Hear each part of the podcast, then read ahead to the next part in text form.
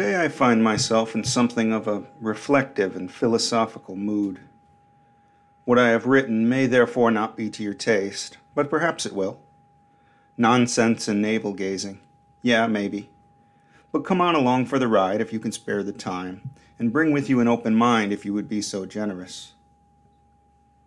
The career of a universe can be captured in simile to a bottle of water. Consider the surface of the water in the bottle at rest, perfectly flat and undisturbed, a single plane. Seen from the horizon, it has no dimension. If this is the way it is, then time has no meaning either, since nothing is changing. The Big Bang is like the upsetting of the bottle, a vigorous agitation the bottle is shaken and then set back down. Whereas, seen from the horizon, that is, looking through the glass directly along the edge of the surface, there had been no spatial dimension. Now, after the great agitation, there is born an upward and downward and a side to side. There is space, since there are waves cresting up over the plane and troughs widening beneath it. Moreover, the whole surface has not raised or lowered across its breadth, because no more water or less water is in the bottle than there had been. So some places along the width of the surface are rising, as other places are lowering. It isn't uniform from left to right, and most critically, there is now time. This is evident because there is change.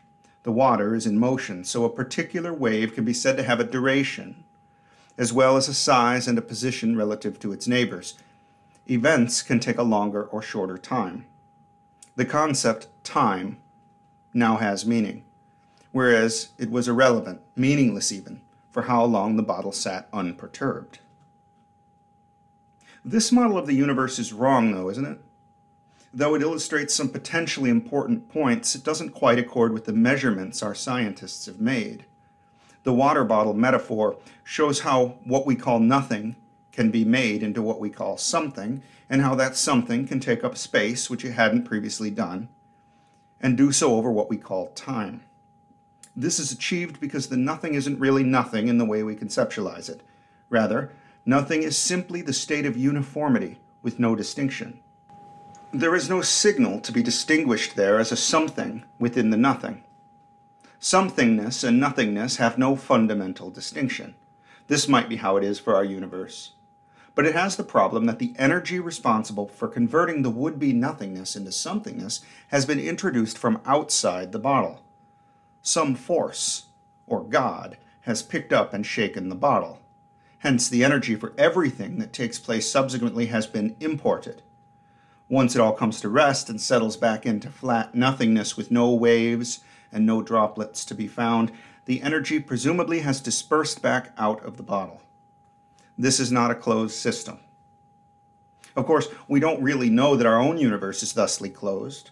In any case, the universe modeled by the water bottle is one in which space and time and matter come into being, form into various relationships, which unfold in time, continually weakening until the whole thing collapses back into its original state. While this is an appealing explanatory model of the stuff of our universe, the numbers don't add up to it we are told that instead of a collapse back into itself, ours is a universe expanding toward a heat death. The measurements predict that the origin state of the universe is not like the state of its termination. It's more like an embryo, which starts out small and full of potential, grows up larger and more refined, but then dies old and worn out. For our purposes, though, I don't think the water bottle is so bad an analogy. Imagine that our universe, in a bottle, has been shaken up as I described and is unfolding in extreme slow motion. It starts out all splashes and storms and then takes on some regular configurations in the fluid dynamics waves and wavelets and drops and droplets and mists of teeny tiny droplets, and beneath the horizon, crests and valleys, and so on. Let's say in the realm of familiar matter, like we know here on Earth, we are an expression of what is happening up above the horizon of nothingness. Down below, in that unfamiliar and far away, there is antimatter. Does it too compose worlds? It seems like it must. We know that matter and antimatter, if ever they meet, will eliminate one another. So it is in our water bottle when the troughs and the waves encounter one another and add up to nothing. But now we are captured in a moment in time, somewhere in the middle age of the universe's career. In the water bottle universe, droplets and waves make a physical difference to one another and therefore are real. Notice that the realness of things in the physical sense is a temporary business. So it is for all the matter in our own universe. If everything started out as energy, and in a manner of speaking, condensed into its material form, then matter is as temporary a thing as the waves and droplets of our water world. If E equals mc squared, then m equals E over c squared. Mass is just energy reconfigured, slowed way down. I have this weird idea that ground reality is moving at the speed of light, and we, the material somethings of this universe, have simply fallen behind. It's not that the speed of light is so fast, then, it's just that we are so sluggish. If speed zero is set at the speed of light, then we are going slower than zero. Does that mean that the arrow of our time is proceeding backwards? Do yourself a favor and never mind that little aside. I don't know what I'm talking about. Anyway, in a very true sense, the existence of things is defined in relation to other things, which are all just perturbations in the baseline universal field. Since things make a difference to one another, we can measure and interact with them, and we call them real. They can be observed by their impacts with the organic instruments of the body and by the artificial instruments we devise. Uh, to observe, what a strange happenstance. Things impact other things and make a difference to them in terms of force and momentum and attraction and repulsion. You and I should be just as surprised to find ourselves incarnate upon the surface of the earth as we would popping into being on a droplet in a water bottle. Our actual circumstance is just that absurd. My existence in conscious being of this individuated point of view presents a great mystery. The forever slumber of my non existence has been disturbed. I am. However, temporarily, I am as real as the matter all around me. The matter is a perturbation in the universal field, and so am I. What am I doing here?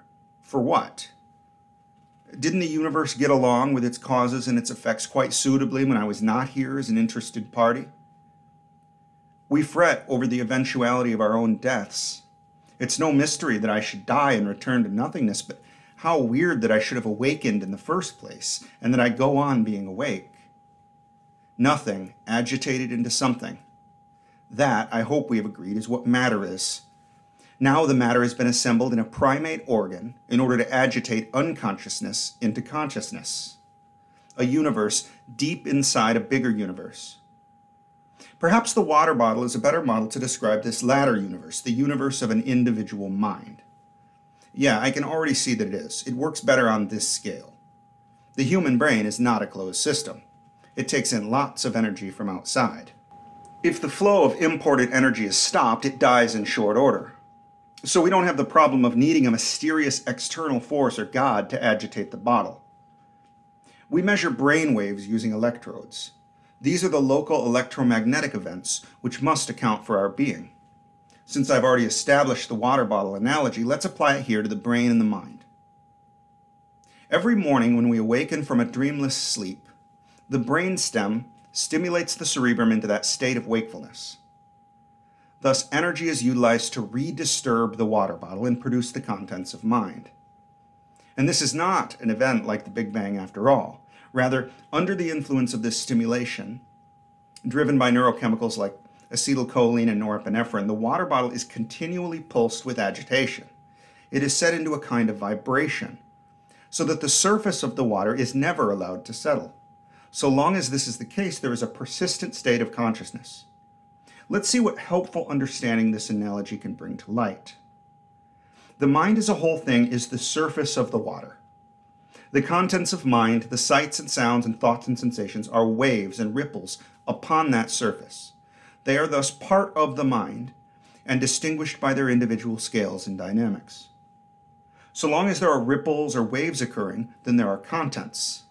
If the whole thing comes to a halt and the surface is rendered flat again, then there are no contents of mind, and with nothing in mind, there is no consciousness. If waking up were like a big bang, then our daily consciousness would start out loud and vivid with content and wear away again towards sleep. This isn't how it is, though. Rather, a persistent agitation keeps the state going. Conveniently, the waves we see on an EEG give us a look at brain activity during wakeful consciousness and empty non consciousness. Of course, our instruments are imperfect, and we are looking at a measurement of the real thing rather than at the real thing itself. But the analogy still obtains and accomplishes something. In waking consciousness, the cortex indeed shows a multitude of waves and wavelets and ripples and spikes. There are waves in the electromagnetic field at various frequencies, and individual local network activities are discernible as little waves riding upon the big. What about non conscious states? Is the surface of the water in our bottle allowed to settle into flatness? Does that account for the lack of content when we dreamlessly sleep? No, Instead, the large waves synchronously flow. I think it's like this it's as if the whole surface of the water rises and lowers together. But we said that the contents of consciousness are distinctions in the surface. Thus, if the whole surface together changes altitude, like the tide of the sea, this will not produce consciousness. Instead, it just sets a new baseline for nothingness. The neural correlates of conscious content are normalized to this baseline. The universe as a whole is not like the mind as a whole. This is best understood by entropy. Just at the moment of the Big Bang, entropy was minimal. Ever since then, it had steadily risen, and by extrapolation, it will eventually maximize. The universe will be maximally large and maximally uniform. Not so for the mind. As long as the brain keeps doing its work, the brain is an open system continually benefiting from the intake of useful energy and the exhaust of heat. A mind is essentially an open universe within a closed one. The central insight of the temporally integrated causality landscape is that the whole mind provides the point of view upon its parts. This means that everything we experience is contained within ourselves, without exception. You are a surface, like that of the water in a bottle. Let the bottle of water be your thalamocortical brain, if you like. You are not identical to your brain. You don't exist without it, that's obvious. But it exists without you plenty of the time, as evidenced by states of non consciousness, which it often enough exhibits. You, that particular mind, situated wherever and whenever you are, are a surface, a unified plane. You cannot find your true self because all that can be content for you is a localized disturbance in the plane, a particular disturbance in you taken together all of the different disturbances you experience, with the benefit of memory and time, you come to have a detailed map of the world you know, the shape of a human body in space, the way the environment encloses it, how all the different things around it can interact to make it feel, to see, to hear, to make sense of all its regularities. As far as you are concerned, there is not and never could be anything at all except what is contained within you. The human body is just a part of this and it isn't you, but just a compelling model in your mind. The stars in the sky that you behold are as much you as the hand you hold up before your eyes. Do I imply that there are no stars for real scattered about the universe? No, I don't mean to suggest that. The mind, I said, is an open universe contained within a closed one. So, in keeping with the bottle of water analogy, we are each inside a bottle of water which is floating in a massive ocean. The waves and weathers of this ocean bump into us and make a difference to our own fragile surface. From these outside events, there are events in us. That is the function of the sense organs. The retina and the cochlea and the mucous membranes, these are antennae which transduce outside disturbances into internal ones.